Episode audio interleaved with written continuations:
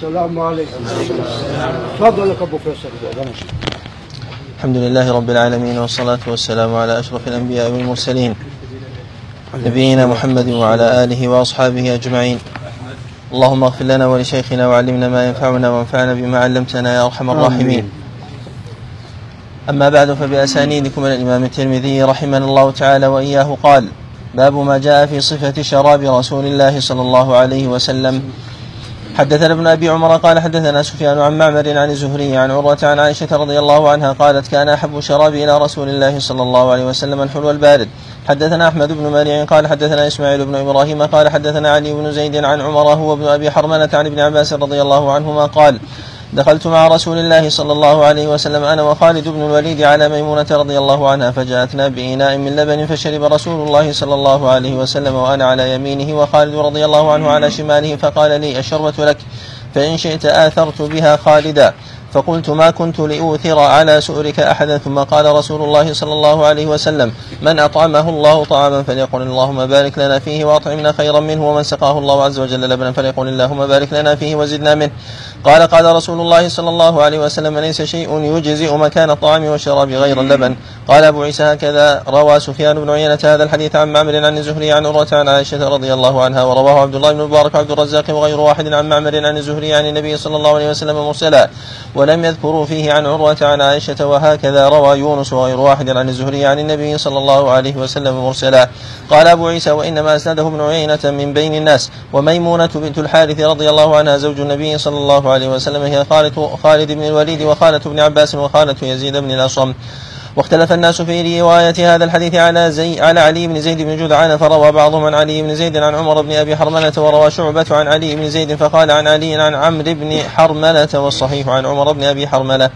باب ما جاء في شرب رسول الله صلى الله عليه وسلم. حدثنا أحمد بن منيع قال حدثنا هشيم قال حدثنا عاصم الأحول ومغيرة عن الشعبي عن ابن عباس رضي الله عنهما أن النبي صلى الله عليه وسلم شرب من زمزم وهو قائم. حدثنا قتيبة بن سعيد قال حدثنا محمد بن جعفر عن حسين المعلم عن عمرو بن شعيب عن أبيه عن جده قال رأيت رسول الله صلى الله عليه وسلم يشرب قائما وقاعدا.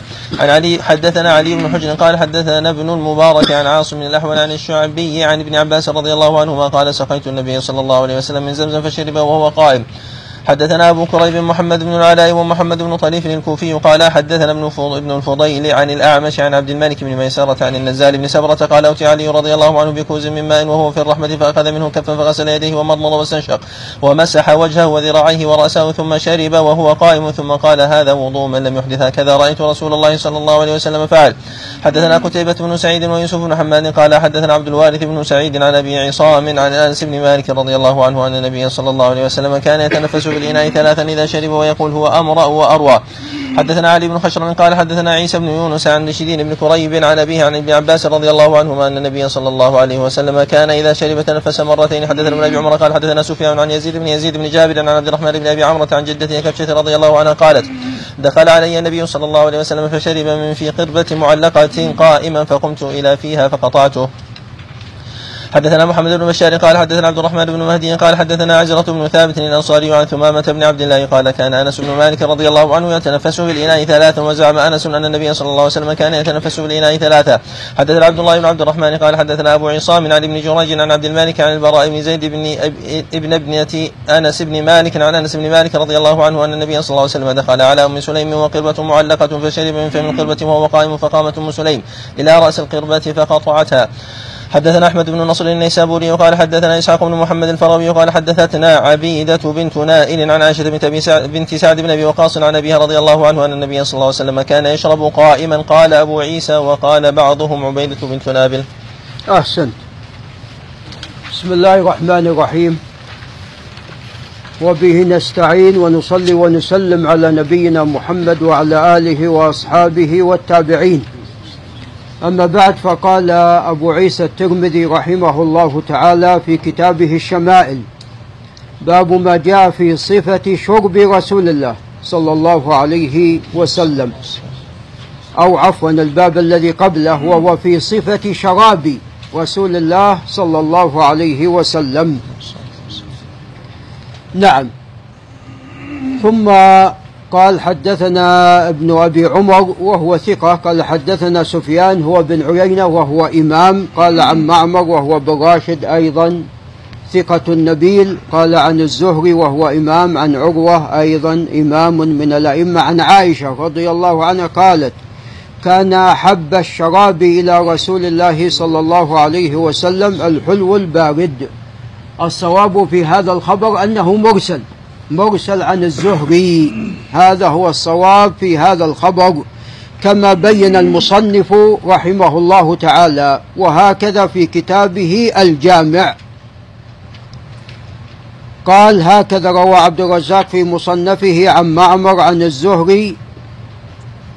قال عفوا هكذا روى عبد الرزاق عن معمر عن الزهري عن النبي صلى الله عليه وسلم مرسلا وهذا أصح من حديث ابن عيينة. وأيضا أبو زرع الرازي قد عل هذا الخبر بالإرسال فابن عيينة هو الذي أخطأ رحمه الله في وصله. قال أبو عيسى هكذا روى سفيان بن عيينة هذا الحديث ورواه عبد الله بن المبارك وعبد الرزاق وغير واحد عن معمر. طبعا عبد الرزاق أثبت الناس في معمر. يقدم حتى على سفيان بن عيينة في معمر. كيف وقد تابعه عبد الله بن المبارك وغيره عن معمر عن الزهري عن النبي صلى الله عليه وسلم مرسلا ولم يذكر فيه عن عروة عن عائشة. وهكذا روى يونس وغير واحد عن الزهري عن النبي صلى الله عليه وسلم مرسلا يعني أيضا من غير طريق معمر. فيونس وهو بن يزيد الأيلي والصواب عن معمر كلهم قد أرسلوه. ولذا قال أبو عيسى إنما أسنده ابن عيينة من بين الناس وسفيان وإن كان ثقة حافظا ولكن لا شك أن الثقة قد يخطئ والحافظ قد يهم. فهذا من أوهام ابن عيينة. وإنما الحديث الصحيح في ذلك أن الرسول عليه الصلاة والسلام كان يحب الحلواء والعسل. هذا الصحيح اللي ثابت في البخاري يحب الحلواء والعسل. هذا هو الصحيح. والخبر الثاني الذي بعد أيضا هو لا يصح. وفيه من أطعمه الله طعاما فليقل اللهم بارك لنا فيه وأطعمنا خيرا منه ومن سقاه الله عز وجل لبنا فليقل اللهم بارك لنا فيه وزدنا منه. ثم بين ثم بين في الحديث أنه ليس شيء يجزئ مكان الطعام والشراب غير اللبن. نعم هذا أيضا الخبر لا يصح. ولذا قال أبو عيسى واختلف الناس في رواية هذا الحديث عن علي بن زيد بن جدعان. وعلي بن زيد بن جدعان تقدم لنا أن فيه ضعفا رحمه الله. كان فقيها وكان من أهل العلم على تشيع فيه. كان بصري وهو قرشي تيمي. نعم ولكن فيما يتعلق بإتقانه لم يكن متقنا. قال فروى بعضهم عن علي بن زيد عن عمر ابن أبي عن عمر بن أبي حرملة. وهذا الصواب. وروى شعبة عن علي بن زيد فقال عمرو بن حرملة. الصواب عمر وعمر هذا فيه جهالة. فهذا الخبر لأن فيه بن جدعان ولأن فيه عمر بن أبي حرملة وأيضا ينظر في سماع عمر من ابن عباس. نعم الخلاصة أن هذا الخبر لا يصح. ثم قال باب ما جاء في صفة شرب رسول الله صلى الله عليه وسلم. والثابت في صفة شربه أن أنه كان لا يشرب إلا وهو جالس. ونهى عن الشرب قائما. هذا هو الغالب عليه عليه الصلاة والسلام أنه لا يشرب إلا عن جلوس. وسوف يأتي أنه في بعض الأحيان شرب قائما. ويأتي بإذن الله الجواب عن ذلك. فأولا السنة أن الإنسان يشرب وهو جالس. هذه هي السنة. وقد اختلف أهل العلم هل الشرب قائما مكروه أم محرم؟ الجمهور على أنه مكروه وذهب بعض أهل العلم إلى أنه محرم ولعل هذا هو الأقرب والله تعالى أعلم.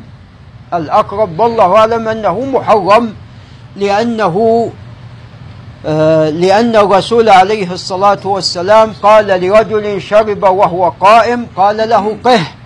قال ولما يا رسول الله؟ قال تحب أن يشرب معك الهر شرب مع معك من هو شد منه؟ الشيطان. نعم. والله تعالى يقول ولا تتبعوا خطوات الشيطان. نعم. ولما جاء من النهي أن الرسول عليه الصلاة والسلام نهى في غير ما حديث عن الشرب قائما. نعم. ثم ساق المصنف حديث عاصم الأحول ومغيرة وهو بن مقسم الضبي كلاهما عن الشعب عن ابن عباس أن النبي صلى الله عليه وسلم شرب من زمزم وهو قائم. نعم هذا حديث صحيح وقد خرجه البخاري في الصحيح والمصنف أيضا في كتابه الجامع وقال حسن صحيح. وخرجه أيضا الإمام مسلم. فشربه هنا عليه الصلاة والسلام وهو قائم إما لعدم آه، المكان. نعم لم يتيسر له الجلوس. وإما لأنه نول ماذا؟ الدلو. والدلو يعني يحتاج إلى أن الإنسان يمسكه ماذا؟ بكلتا يديه ويشرب وهو قائم. نعم. ومن المعلوم أن القول إذا خالف الفعل فالمقدم في الأصل ماذا؟ القول.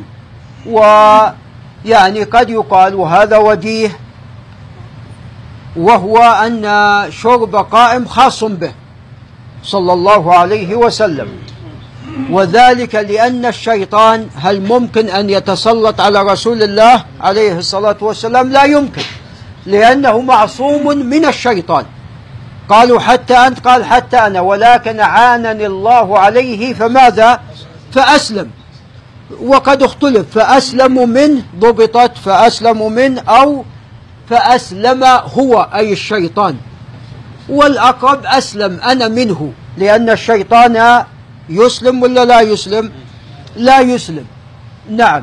فهو معصوم عليه الصلاة والسلام من الشيطان. فهذا القول الثالث في الجواب عن حديث ابن عباس وما كان في معناه وجيه نعم. ثم ساق عن حسين المعلم وهو ثقة له بعض الأوهام عن عمرو بن شعيب عن أبيه عن جده قال أي عبد الله بن عمرو رأيت رسول الله صلى الله عليه وسلم يشرب قائما وقاعدا. نعم قد ثبت شربه عليه الصلاة والسلام قائما وهذا كما تقدم في أحيان يسيرة. نعم. وسلسلة عمرو بن شعيب يعني هي من القسم الحسن في الأصل فيها الاستقامة وهناك بعض الأحاديث التي تستنكر بهذه السلسلة. هناك بعض المتون التي تستنكر بهذه السلسلة وهي قليلة. ولكن الأقرب أن أغلب متون هذه السلسلة محفوظة.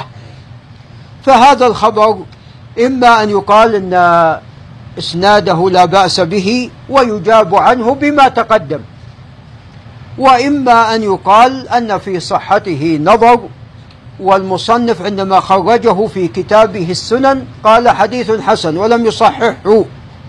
نعم لم يصححه. والأقرب الجواب الأول والله أعلم أن هذا الخبر لا بأس بإسناده وأنه عليه الصلاة والسلام مخصوص بالشرب قائمة وأن الشيطان لا يستطيع أن يتسلط على رسول الله صلى الله عليه وسلم وقد عاذه الله من ذلك. ثم روى حديث أيضا عاصم عن الشعبي عن ابن عباس قال سقيت النبي صلى الله عليه وسلم من زمزم فشرب وهو قائم. نعم وتقدم أن الحديث صحيح. ثم روى بإسناد جيد محمد بن الفضيل بن غزوان ثقة له بعض الأوهام. نعم أبو كريب طبعا ثقة حافظ. نعم. ومحمد بن طريف كلاهما عن ابن فضيل عن الأعمش عن عبد الملك بن ميسر عن النزال بن صبرة وكلهم من الثقات. قال أتي علي بكوز من ماء وهو في الرحبة رحبة المسجد. وهذا في الكوفة. والله أعلم. فأخذ منه كفا فغسل يديه ومضمض واستنشق ومسح وجهه وذراعيه ورأسه ثم شرب وهو قائم. ثم قال هذا وضوء من لم يحدث. هكذا رأيت رسول الله صلى الله عليه وسلم فعل. نعم. في هذا الحديث مسألتان. المسألة الأولى هذا وضوء من لم يحدث. الوضوء على ثلاثة أقسام. وضوء القائم من نوم الليل. وهذا الوضوء هو أبلغ أنواع الوضوء. فيه زيادة على غيره. فيه الأمر بغسل ماذا؟ اليدين ثلاثة وفيه الاستنشاق أيضا ثلاثا فإن الشيطان يبيت على خيشومه نعم. والثاني وضوء صاحب الحدث الذي ليس قائم من نوم الليل. نعم. فهذا لا يجب عليه كما تعلمون غسل كفيه. وأما الاستنشاق فإنه يعني آه، نعم يجب عليه مرة واحدة. ولا يؤمر بثلاث وإنما الثلاث أبلغ وهي السنة. نعم ووضوء القسم الثالث وضوء من لم يحدث وهو يكون مرة مرة وضوء خفيف. وهذا هو الذي أتى في حديث علي الصحيح. نعم والمسألة الثانية أن الرسول عليه الصلاة والسلام شرب وهو قائم. فقام علي وشرب وهو قائم وقال هكذا رأيت رسول الله صلى الله عليه وسلم قد فعل. علي لم يعلم فيما يظهر لم يعلم عن حديث ماذا؟ النهي. لم يعلم عن حديث النهي التي فيها نهي الإنسان أن يشرب وهو قائم. نعم. ثم بارك الله فيكم روى من طريق عبد عبد الوارث بن سعيد وهو ثقة ثبت قال عن أبي عصام نعم أبو عصام هو البصري. نعم وهو يعني ليس بالمشهور يعني وإن كان لا بأس به. قال عن أنس بن مالك أن النبي صلى الله عليه وسلم كان يتنفس في الإناء ثلاثا إذا شرب. ويقول هو أمرأ وأروى نعم. طبعا هذا الإسناد فيه غرابة ولذا المصنف لم يصححه وإنما قال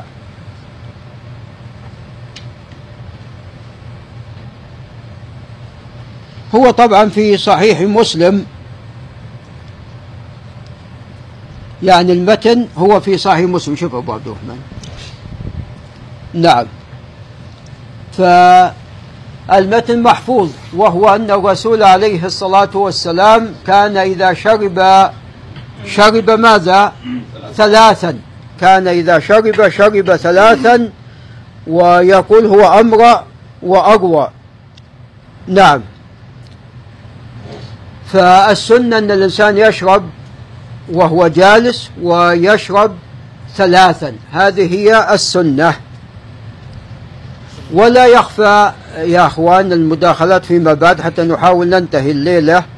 ولا يخفى أن الإنسان عندما يشرب ثلاثا يكون هذا يعني من ناحية صحية ومن ناحية أيضا من جهة راحته في الشرب. يكون أريح له. وحتى لا ينزل الماء بسرعة في المعدة وحتى يروى لأن إذا كان الإنسان بيشرب نفس واحد يحتاج إلى ماذا؟ قد قد يحتاج إلى أكثر. قد يكتفي بكاس إذا شرب ثلاثا وأما إذا شرب بنفس واحد قد يحتاج إلى أكثر. طريق عبد الوارث به. نعم. عبد الوارث عن عن أبي عصام عن أنس. نعم. إذا هذا في صحيح مسلم من طريق عبد الوارث عن أبي عصام عن أنس بن مالك. وأبو عصام يعني ليس بالمشهور مقل. نعم. فهذا الخبر يكفينا تصحيح الإمام مسلم له ويدخل وتقدم أن الحسن قسم من أقسام ماذا؟ من أقسام الصحيح.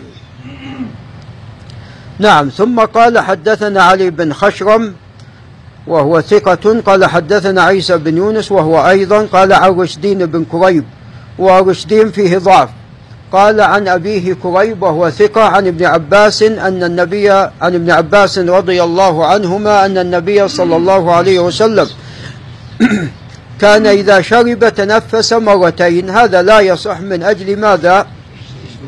من أجل رشدين نعم. ثم قال حدثنا ابن أبي عمر قال حدثنا سفيان هذا بن عيينة. قال عن يزيد بن يزيد بن جابر وهو الشامي ثقة. قال عن عبد الرحمن بن أبي عمرو وهو ثقة عن جدته كبشة. قالت دخل علي النبي صلى الله عليه وسلم فشرب من في قربة معلقة قائما فقمت إلى فيها فقطعته. نعم هذا صحيح. هذا الخبر خبر صحيح. طبعا الرسول صلى الله عليه وسلم قد نهى عن الشرب من ماذا؟ من في السقاء. قد نهى عن الشرب من فم القربة. نعم. فطبعا قيل يعني عدة حكم في النهي عن الشرب من فم ال- ال- القربة. قيل قد يكون هناك في القربة ماذا؟ قد يكون هناك شيء فيدخل إلى ماذا؟ إلى فم الإنسان وحلقه بدون انتباه. وقيل أن قد يقدر هذا ماذا؟ على من يشرب من بعده. نعم.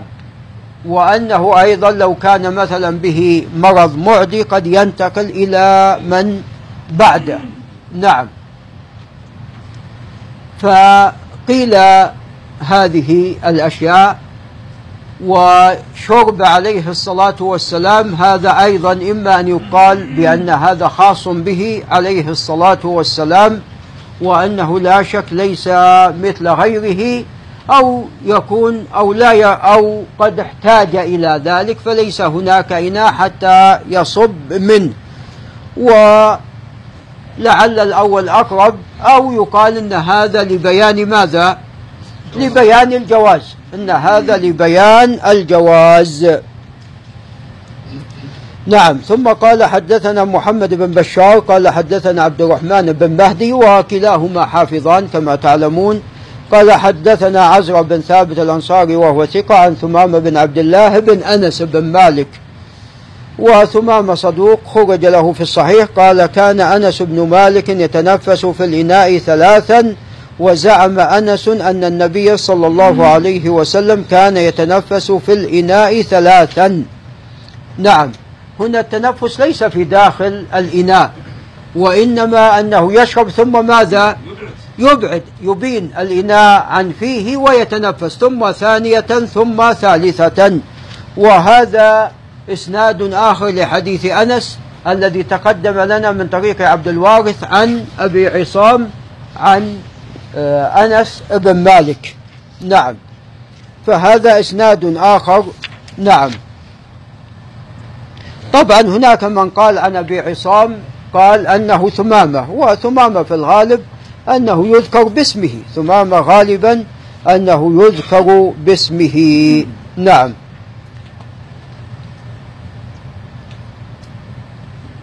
نعم قال حدثنا عبد الله بن عبد الرحمن وهو الدارمي قال حدثنا أبو عاصم وهو النبيل الضحاك بن مخلد قال عن ابن جريد عبد الملك قال عن عبد الكريم وعبد الكريم هذا بن مالك الجزري. قال عن البراء ابن زيد ابن ابنة أنس بن مالك. البراء هذا ليس بالمشهور البراء ليس بالمشهور. عن أنس بن مالك أن النبي صلى الله عليه وسلم دخل على أم سليم وقربة معلقة فشرب من فم القربه وهو قائم فقامت أم سليم إلى رأس القربه فقطعتها. نعم. يعني هذا الخبر إسناده صالح. هذا الخبر إسناده صالح وقد تقدم أنه ثابت من حديث ماذا؟ من حديث كبشة. من حديث كبشة. فهذا الإسناد يقوي آه، أو هذا الخبر يقوي حديث كبشة. فتجد وهذا هو الغالب في السنة تجد المتن واحد له عدة أسانيد. نعم. ثم روى من طريق عبيدة بنت نائل أو عبيدة بنت نائل عن عائشة بنت سعد بن أبي وقاص عن أبيها أن النبي صلى الله عليه وسلم كان يشرب قائما. طبعا عبيدة بنت نائل هذه مجهولة. هذه مجهولة. نعم وإسحاق بن محمد الفروي يعني فيه كلام. قال أبو عيسى وقال بعضهم عبيدة بنت نابل. نعم. طبعا أما المتن فقد ثبت. ثبت في حديث ابن عباس وفي حديث من؟ وفي حديث علي. ثبت في حديث ابن عباس وحديث علي. وعلى القول الراجح في حديث عبد الله بن عمرو بن العاص. في شربه عليه الصلاة والسلام قائمة. وهذا كما تقدم في بعض الأحيان. نعم. وقال رحمنا الله وإياه باب ما جاء في تعطل رسول الله صلى الله عليه وسلم. حدثنا محمد بن رافع وغير واحد. قالوا حدثنا أبو أحمد الزبيري قال حدثنا شيبان عن عبد الله بن المختار عن موسى بن أنس بن مالك عن أبيه رضي الله عنه قال كانت لرسول الله صلى الله عليه وسلم سكة يتطيب منها حدثنا محمد بن بشار قال حدثنا عبد الرحمن بن مهدي قال حدثنا عزرة بن ثابت عن ثمامة بن عبد الله قال كان أنس بن مالك رضي الله عنه لا يرد الطيب وقال أنس إن النبي صلى الله عليه وسلم كان لا يرد الطيب. حدثنا قتيبة بن سعيد قال حدثنا ابن أبي فديك عن عبد الله بن مسلم بن جندب عن أبيه عن ابن عمر رضي الله عنه قال قال رسول الله صلى الله عليه وسلم ثلاث لا ترد الوسائد والدهن واللبن. حدثنا محمود بن غيلان قال حدثنا أبو داود الحفري عن سفيان عن الجريري عن أبي نضرة عن رجل هو الطفاوي عن أبي هريرة رضي الله عنه قال قال رسول الله صلى الله عليه وسلم طيب الرجال ما ظهر ريحه وخفي لونه وطيب النساء ما ظهر لونه وخفي ريحه. حدثنا علي بن حجر قال أنبأنا إسماعيل بن إبراهيم عن الجريري عن أبي نضرة عن الطفاوي عن أبي هريرة رضي الله عنه عن النبي صلى الله عليه وسلم مثله بمعناه حدثنا محمد بن خليفة وعمرو بن علي قال حدثنا يزيد بن زريع قال حدثنا حجاج الصواف عن حنان عن أبي عثمان النهدي قال قال رسول الله صلى الله عليه وسلم إذا أعطي أحدكم الريحان فلا يرده فإنه خرج من الجنة. قال أبو عيسى ولا نعرف لحنان غير هذا الحديث. حدثنا عمر بن إسماعيل بن مجالد بن سعيد الهمداني ببغداد قال حدثنا أبي عن بيان عن, عن قيس بن أبي حازم عن جرير بن عبد الله رضي الله عنه قال عرضت بين يدي عمر بن الخطاب فألقى جرير رداءه ومشى في إزار فقال له خذ رداءك فقال للقوم ما رأيت رجلا أحسن صورة من جرير إلى ما بلغنا من صورة يوسف عليه السلام. باب كيف كان كلام رسول الله صلى الله عليه وسلم. حدثنا حميد بن مسعدة البصري قال حدثنا حميد بن ابن الأسود عن أسامة بن زيد عن الزهري عن عروة عن عائشة رضي الله عنها قالت ما كان رسول الله صلى الله عليه وسلم يسرد سردكم هذا ولكنه كان يتكلم بكلام بين فصل يحفظه من جلس إليه. حدثنا محمد بن يحيى قال حدثنا أبو قتيبة سلم بن قتيبة عن عبد الله بن المثنى عن ثمامة عن أنس بن مالك رضي الله عنه قال كان رسول الله صلى الله عليه وسلم يعيد الكلمة ثلاثا لتعقل عنه. حدثنا سفيان بن, وكيع قال حدثنا جميع بن عمر بن عبد الرحمن العجل قال حدثني رجل من بني تميم من ولد أبي هالة زوج خديجة يكنى أبا عبد الله عن ابن أبي هالة عن الحسن بن علي رضي الله عنهما قال سألت خالي هند سألت خالي هند بن أبي هالة وكان وصافا فقلت صف لي منطق رسول الله صلى الله عليه وسلم. قال كان رسول الله صلى الله عليه وسلم متواصل الأحزان دائم الفكرة ليست له راحة طويل السكت لا يتكلم في غير حاجة. يفتتح الكلام ويختمه بأشداقه ويتكلم بجوامع الكلم كلامه. فصل لا فضول ولا تفصيل ليس بالجافي ولا المهين. يعظم النعمة وإن دقت لا يذم منها شيئا غير أنه لم يكن يذم ذواقا ولا يمدحه ولا تغضبه الدنيا ولا ما كان لها فإذا تعدي الحق لم يقم لغضبه شيء. حتى ينتصر له ولا يغضب لنفسه ولا ينتصر لها وإذا أشار أشار بكفه كلها وإذا تعجب قلبها وإذا تحدث اتصل بها. وضرب برحته اليمنى بطن إبهامه اليسرى وإذا غضب أعرض وأشاح وإذا فرح غض طرفه جل ضحكه التبسم يفتر عن مثل حب الغمام. باب ما جاء في ضحك أحسنت.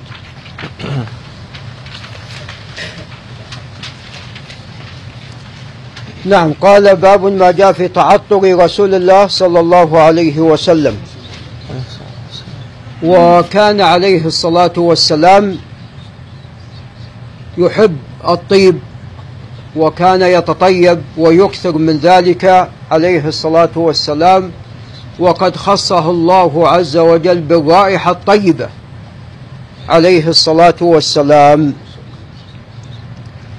ثم ساق من طريق موسى بن أنس بن مالك عن أبيه قال كان لرسول الله صلى الله عليه وسلم سكة يتطيب منها. نعم. وهذا الإسناد صحيح. نعم. ثم ساقه ثم ساق حديثا آخر وهو أيضا صحيح. كان أنس بن مالك لا يرد الطيب. وقال أنس أن النبي صلى الله عليه وسلم كان لا يرد الطيب. وهذا قد خرجه البخاري في صحيحه. نعم.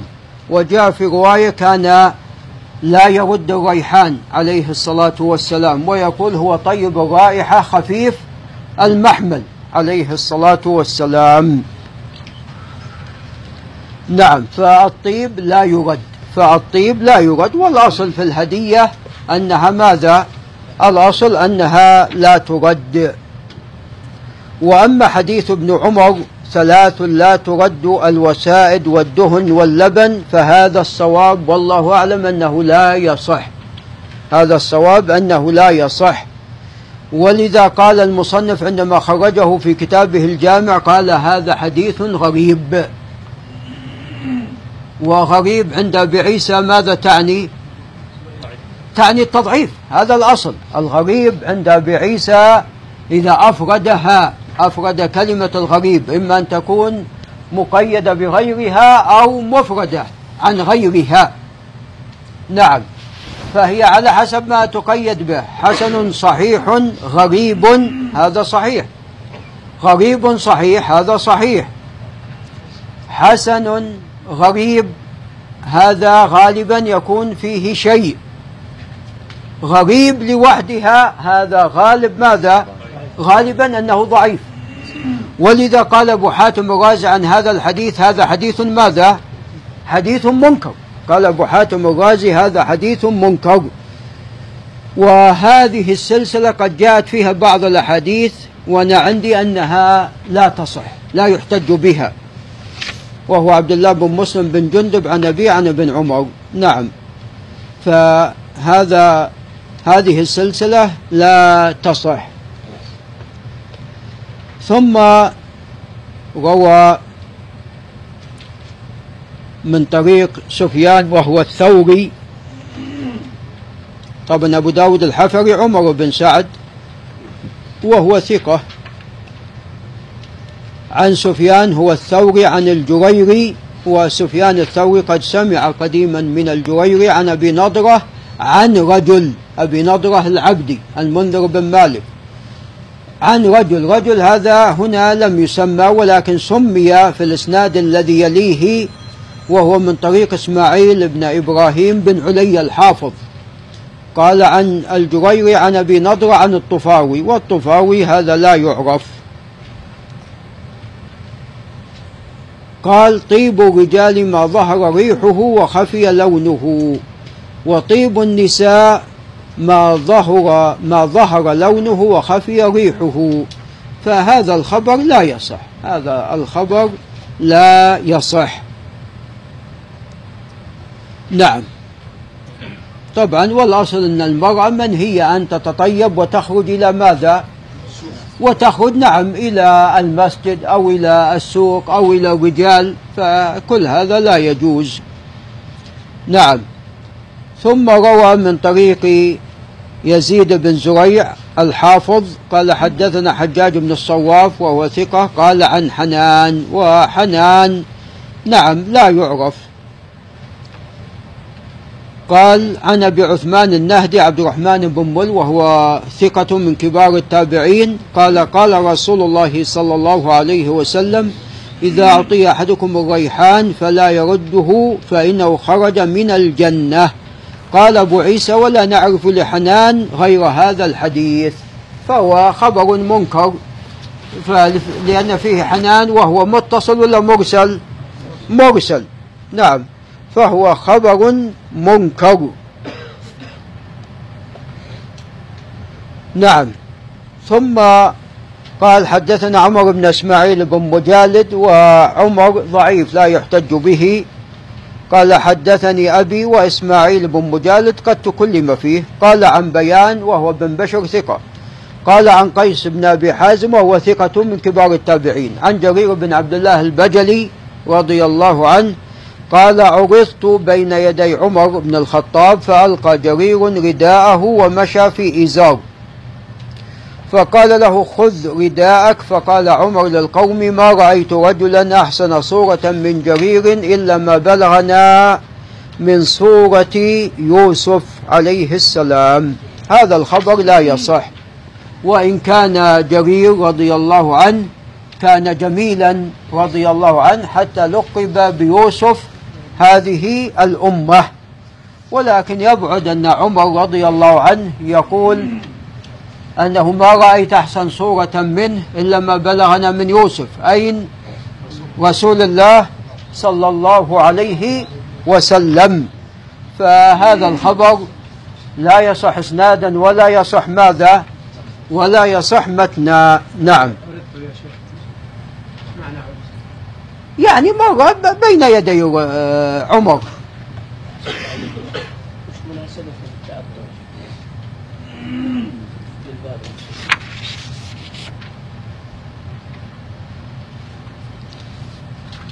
والله ما يعني أشوف أنا أن هناك يعني مناسبة إلا يعني مسألة أن الطيب يعني جميل وكذا. نعم فقد يكون مطلق الجمال.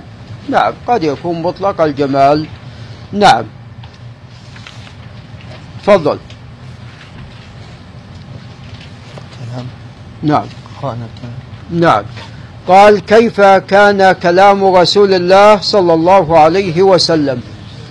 وهذا الباب من أهم أبواب كتاب الشمائل لأبي عيسى وهو فيما يتعلق بكيفية كلامه صلى الله عليه وسلم. فأولا كان عليه الصلاة والسلام قليل الكلام عليه الصلاة والسلام. وهذا فيه أكبر رد على ملاحدة هذا هذا ملاحدة هذه الأيام. نعم. فعليه الصلاة والسلام مع أنه نبي مرسل وهو خاتم المرسلين والنبيين وشريعته إلى يوم الدين. ومع ذلك كان كلامه قليلا صلى الله عليه وسلم. نعم. وأنا كما ذكرت لكم مرات وكرات سمعت بعض الأغبياء. نعم. ونحمد الله عز وجل. فهذا الغبي دكتور سمعت في الإذاعة ويقول أن يعني الحديث المنسوب إلى رسول الله عليه الصلاة والسلام كثير. هو يعني هذا إحنا تنزلا أنه غبي ولا هو قليل. قد أوتي جوامع ماذا؟ الكلم عليه الصلاة والسلام. لو جمعت حديثه المتون وحذفت ماذا؟ الأسانيد وما كان متكررا. طبعا حديث من كذب علي متعمدا للطبراني جزء كامل. ساق بيمكن نحو 300 إسناد. طبعا هو جاء عن أكثر من سبعين صحابي لكن الصحابي الواحد قد يكون له ماذا؟ عدة أسانيد عدة أسانيد فقط.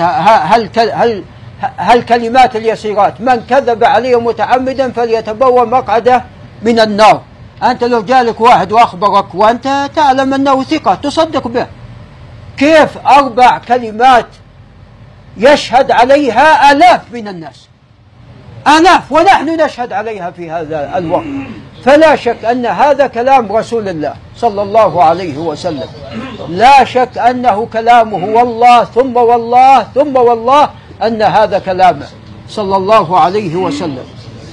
لكن هؤلاء الأغبياء الملاحدة يعني نسأل الله أن يكف شرهم عن المسلمين ويرد كيد كيدهم في نحرهم. نعم.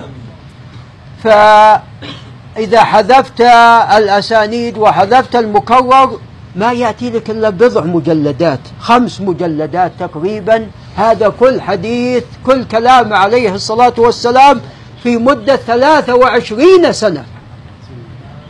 في مدة ثلاثة وعشرين سنة. الآن هناك مسجل يسجل كلامي من أمس اليوم والقراءة وكتبناه يطلع يمكن بجزء. جزء كامل. لو بنستمر على هذا المدة 23 سنة مجلدات مئات. وكلام عليه الصلاة والسلام يعني خمس مجلدات تقريبا. فهذا كله دليل من أعظم الأدلة على نبوته عليه الصلاة والسلام. فأولا كلامه يسير قليل. وكا وكلامه عليه الصلاة والسلام ليس ماذا؟ ليس مستعجل. وإنما شيئا فشيئا. أي نعم قصدا. ولذا قالت عائشة لو أراد العاد أن يعد كلامه لكان ماذا؟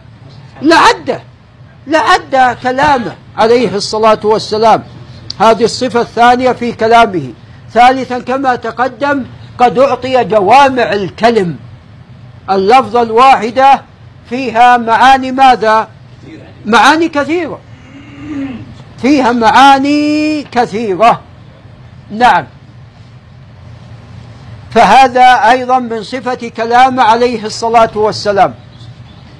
أيضا من صفة كلام عليه الصلاة والسلام أنه طبعا لا شك أعطي الفصاحة وأن كلامه واضح ظاهر بحيث أن الذي يستمع له ماذا؟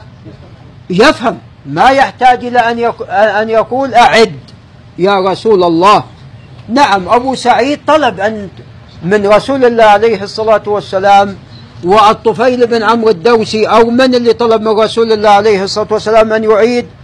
من الذي جاء وقد حسى وقد حشى الكرسف القطن في أذنيه؟ أليس الطفيل؟ الطفيل في صحيح مسلم. فعندما قال إن الحمد لله قال أعد علي يا رسول الله. قال لقد بلغت ناعوس البحر لجة البحر. عليه الصلاة والسلام. فهذا أيضا يعني من طريقة كلامه عليه الصلاة والسلام. أنه أيضا يعيد الكلام عليه الصلاة والسلام. كان إذا تكلم تكلم ثلاثا وإذا سلم سلم ثلاثا عليه الصلاة والسلام. ومعنى هنا سلم يعني ليس الآن واحد دخل لا يقال من السنة الناس اسمعوا قالوا عليك السلام. يقول السلام عليكم السلام عليكم. لا. يعني إذا لم يسمع السامع يعيد ماذا؟ مرة ثانية وثالثة. نعم. وكان إذا تكلم تكلم ثلاثا حتى يفهم عنه. ولذا كما تقدم تجدون الحديث الواحد يروى بألفاظ والمتن ماذا؟ والمعنى ماذا؟ والمعنى واحد. هذا لا يقال أن من أسبابه أن هذا رواية بالمعنى. هذا قد يكون في بعض الأحيان وفي أحيان أخرى أنه عليه الصلاة والسلام تكلم في هذا الحديث اليوم وغدا تكلم بماذا؟ بنفس هذا الحديث بنفس المعنى ولكن بألفاظ أخرى. هذا موجود في القرآن ولا ما موجود؟ هذه قصة موسى كم تكررت على قصة موسى عليه السلام؟ تكررت كثيرا. نعم. فكان إذا تكلم تكلم ثلاثا عليه الصلاة والسلام. وكان لا شك كما تقدم كان يعني كلامه يعني كان في كلامه يجعل السامع ينتبه. يعني مثلا عندما قال عليه الصلاة والسلام انصر أخاك ظالما أو مظلوما. الصحابة تعجبوا. كل واحد سامع ماذا راح؟ إذا سمع هالكلام راح ينتبه. ولذا قالوا كيف ننصره مظلوم؟ آه، كيف ننصره عفوا؟ ظالم. قال أن تأخذ على يديه تمنع. تمنعه من الظلم. ثم أيضا قال من من تعدون المفلس فيكم؟ قال المفلس ما من لا درهم له ولا دينار. هذا المفلس. لكن بين عليه الصلاة والسلام من من المفلس. ما تعدون الرقوب فيكم. الذي ماذا؟ ليس له ولد. نعم. ف يعني كان السامع له ينتبه. فكان يستعمل عليه الصلاة والسلام أساليب تشد تشد الانتباه. ومن ذلك عندما قال إن في شجرة مثل المؤمن وقع الناس في شجر البادية. يبحثون عن هالشجره التي هي مثل المؤمن. نعم. وتعلمون أن أكثر ما يدخل النار نعوذ بالله هو ماذا؟ حصائد الألسن. فنسأل الله عز وجل أن يحفظ لنا وإياكم ألسنتنا. نعم. ويكون حفظ اللسان باتباع هدي الرسول صلى الله عليه وسلم في الكلام. ولذا قالت عائشة كان رسول الله صلى الله عليه وسلم لا يسرد كسردكم هذا.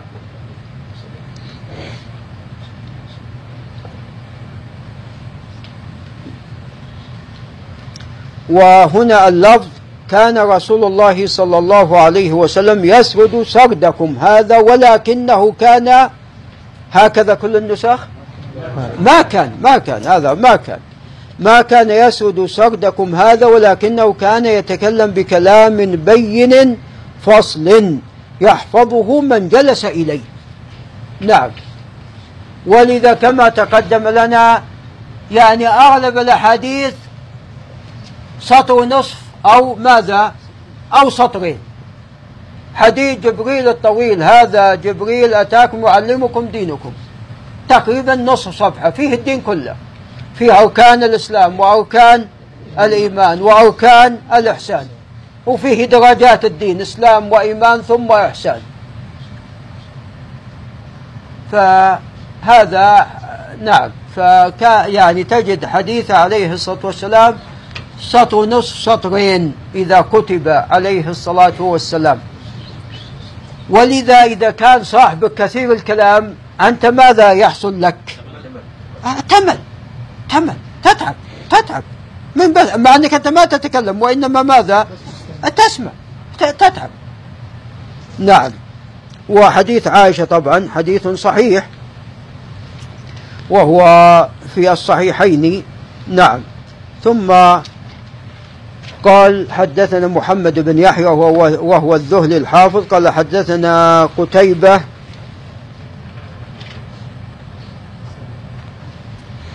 سلم بن قتيبة وهو صدوق. قال عن عبد الله بن المثنى وهو صدوق تكلم فيه بعض الشيء عن ثمامة وثمامة بن عبد الله بن أنس تقدم عن أنس بن مالك قال كان رسول الله صلى الله عليه وسلم يعيد الكلمة ثلاثا لتعقل عنه. نعم وهذا صحيح. ولذا قال المصنف حسن صحيح غريب. وقد خرجه البخاري في كتابه الصحيح. نعم ثم ساق حديث ابن أبي هالة عن الحسن بن علي بن أبي طالب قال سألت خالي هند بن أبي هاله تقدم إن هذا الخبر ماذا؟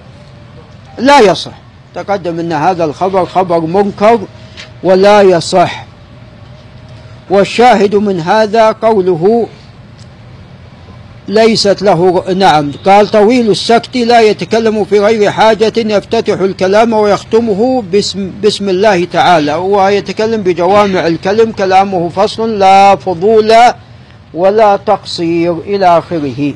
فهذا الخبر إسناده لا يصح ومتنه منكر. نعم. تفضل. الله قال باب ما جاء في ضحك رسول الله صلى الله عليه وسلم. حدثنا أحمد بن منيع قال حدثنا عباد بن العوام قال أخبرنا الحجاج وهو ابن أرطاة عن سماك بن حرب عن جابر بن سمرة رضي الله عنه قال كان في ساقي رسول الله صلى الله عليه وسلم حموشا وكان لا يضحك إلا تبسما فكنت إذا نظرت إليه قلت أكحل العينين وليس بأكحل. حدثنا قتيبة بن سعيد قال أخبرنا ابن لهيعة عن عبيد الله بن المغيرة عن عبد الله عن عبد الله بن الحارث بن جزء رضي الله عنه قال ما رأيت أحدا أكثر تبسما من رسول الله صلى الله عليه وسلم. حدثنا أحمد بن خالد الخلال وقال حدثنا يحيى بن إسحاق السيلحاني قال حدثنا ليث بن سعد عن يزيد بن أبي حبيب عن عبد الله بن الحارث رضي الله عنه قال ما كان ضحك رسول الله صلى الله عليه وسلم إلا تبسما. قال أبو عيسى هذا الحديث غريب من حديث ليث بن سعد. حدثنا أبو عمار بن حسين بن حريث قال حدثنا وكيع قال حدثنا الأعمش. أي نعم. حدثنا أبو عمار بن حسين بن حريث قال حدثنا وكيع قال حدثنا الأعمش عن المعرور بن سويد عن أبي ذر رضي الله عنه قال قال رسول الله صلى الله عليه وسلم إني لأعلم أول رجل يدخل الجنة وآخر رجل يخرج من النار يؤتى بالرجل يوم القيامة فيقال يعرض عليه صغار ذنوبه ويخبأ عنه كبارها فيقال له عملت يوم كذا وكذا كذا وكذا وهو مقر لا ينكر وهو مشفق من كبارها فيقال أعطوه مكان كل سيئة عملها حسنة فيقول إن لي ذنوبا ما أراها هنا قال أبو ذر رضي الله عنه فلقد رأيت رسول الله صلى الله عليه وسلم ضحك حتى بدت نواجذه. حدثنا أحمد بن منيع قال حدثنا معاوية بن عمرو قال حدثنا زائدة عن بيان عن قيس بن أبي حازم عن جرير بن عبد الله رضي الله عنه قال ما حجبني رسول الله صلى الله عليه وسلم منذ أسلمت ولا رآني إلا ضحك. حدثنا أحمد بن منيع قال حدثنا معاوية عن عمرو قال حدثنا زائدة عن إسماعيل بن أبي خالد عن قيس عن جرير رضي الله عنه قال ما حجبني رسول الله صلى الله عليه وسلم منذ أسلمت ولا رآني إلا تبسم. حدثنا هناد بن سري قال حدثنا أبو معاوية عن الأعمش عن إبراهيم عن عبيده السلماني عن عبد الله بن مسعود رضي الله عنه قال قال رسول الله صلى الله عليه وسلم إني لاعرف آخر أهل الجنة خروجا من النار رجل يخرج منها زحفا فيقال له انطلق فادخل الجنة قال فيذهب ليدخل فيجد الناس قد أخذوا المنازل فيرجع فيقول يا ربي قد أخذ الناس المنازل فيقال له وتذكر الزمان الذي كنت فيه؟ فيقول نعم. قال فيقال له تمنى قال فيتمنى فيقال له فإن لك الذي تمنيت وعشرة أضعاف الدنيا. قال فيقول أتسخر بي وأنت الملك؟ قال فلقد رأيت رسول الله صلى الله عليه وسلم ضحك حتى بدت نواجذه. حدثنا قتيبة بن سعيد قال حدثنا أبو الأحوص عن أبي إسحاق عن علي بن ربيعة قال شهدت علي رضي الله عنه أتي بدابة ليركبها فلما وضع رجله في الركاب قال بسم الله. فلما استوى على ظهرها قال الحمد لله. ثم قال سبحان الذي سخر لنا هذا وما كنا له مقرنين وإنا إلى ربنا لمنقلبون. ثم قال الحمد لله ثلاثا والله أكبر ثلاثا. سبحانك إني ظلمت نفسي فاغفر لي فإنه لا يغفر الذنوب إلا أنت. ثم ضحك فقلت من أي شيء ضحكت يا أمير المؤمنين؟ قال رأيت رسول الله صلى الله عليه وسلم صنع كما صنعت ثم ضحك فقلت من أي شيء ضحكت يا رسول الله؟ قال إن ربك لا يعجب من عبده إذا قال رب اغفر لي ذنوبي يعلم أنه لا يغفر الذنوب أحد غيري. حدثنا محمد بن مشاري قال حدثنا محمد بن عبد الله الأنصاري وقال حدثنا عبد الله بن عون عن محمد بن محمد بن الأسود عن عامر بن سعد قال قال سعد رضي الله عنه لقد رأيت رسول الله صلى الله عليه وسلم ضحك يوم الخندق حتى بدت نواجذه. قال قلت كيف كان؟ قال كان رجل معه ترس وكان سعد راميا وكان يقول كذا وكذا بترس يغطي جبهته بترس فنزع له سعد بسام فلما رفع رأسه رماه فلم يخط هذه منه يعني جبهته. وانقلب وشال برجله فضحك النبي صلى الله عليه وسلم حتى بدت نواجذه قال قلت من أي شيء ضحك؟ من أي شيء ضحك؟ قال من فعله بالرجل. نعم. باب ما جاء في صفة مزاح رسول الله صلى الله عليه وسلم. حدثنا محمود بن غيلان قال حدثنا أبو أسامة عن شريك عن عاصم الأحول عن أنس بن مالك رضي الله عنه قال إن النبي صلى الله عليه وسلم قال له يا ذا الأذنين قال أبو عيسى قال محمود قال أبو أسامة يعني يمازحه. حدثنا هناد بن سري قال حدثنا وكيع عن شعبة عن أبي تياح عن أنس بن مالك رضي الله عنه قال إن كان رسول الله صلى الله عليه وسلم لا يخالطنا حتى يقول لأخ لي صغير يا أبا عمير ما فعل النغير قال أبو عيسى وفقه هذا الحديث أن النبي صلى الله عليه وسلم كان يمازح وفيه أنه كان غلاما صغيرا فقال له يا أبا عمير وفيه أنه لا بأس أن يعطى الصبي الطير ليلعب به وإنما قال له النبي صلى الله عليه وسلم يا أبا عمير ما فعل النغير لأنه كان له نغير يلعب يلعب به فمات فحزن الغلام عليه فمازحه النبي صلى الله عليه وسلم فقال يا أبا عمير ما فعل النغير حدثنا عباس بن محمد الدوري قال حدثنا علي بن الحسن بن شقيق قال أنبأنا عبد الله بن المبارك عن أسامة بن زيد عن سعيد المقبوري عن أبي هريرة رضي الله عنه قال قالوا يا رسول الله إنك تداعبنا قال إني لا أقول إلا حقا. حدثنا قتيبة بن سعيد قال حدثنا خالد بن عبد الله عن حميد عن أنس بن مالك رضي الله عنه أن رجلا استحمل رسول الله صلى الله عليه وسلم فقال إني حاملك على ولد ناقة على ولد ناقة. فقال يا رسول الله ما اصنع بولد الناقة فقال رسول الله صلى الله عليه وسلم وهل تلد الإبل إلا النوق؟ حدثنا إسحاق بن منصور قال حدثنا عبد الرزاق قال حدثنا معمر عن ثابت عن أنس بن مالك رضي الله عنه أن رجلا من أهل البادية كان اسمه زاهرا وكان يهدي إلى النبي صلى الله عليه وسلم هدية من البادية فيجهزه النبي صلى الله عليه وسلم إذا أراد أن يخرج. فقال النبي صلى الله عليه وسلم إن زاهرا باديتنا ونحن حاضروه.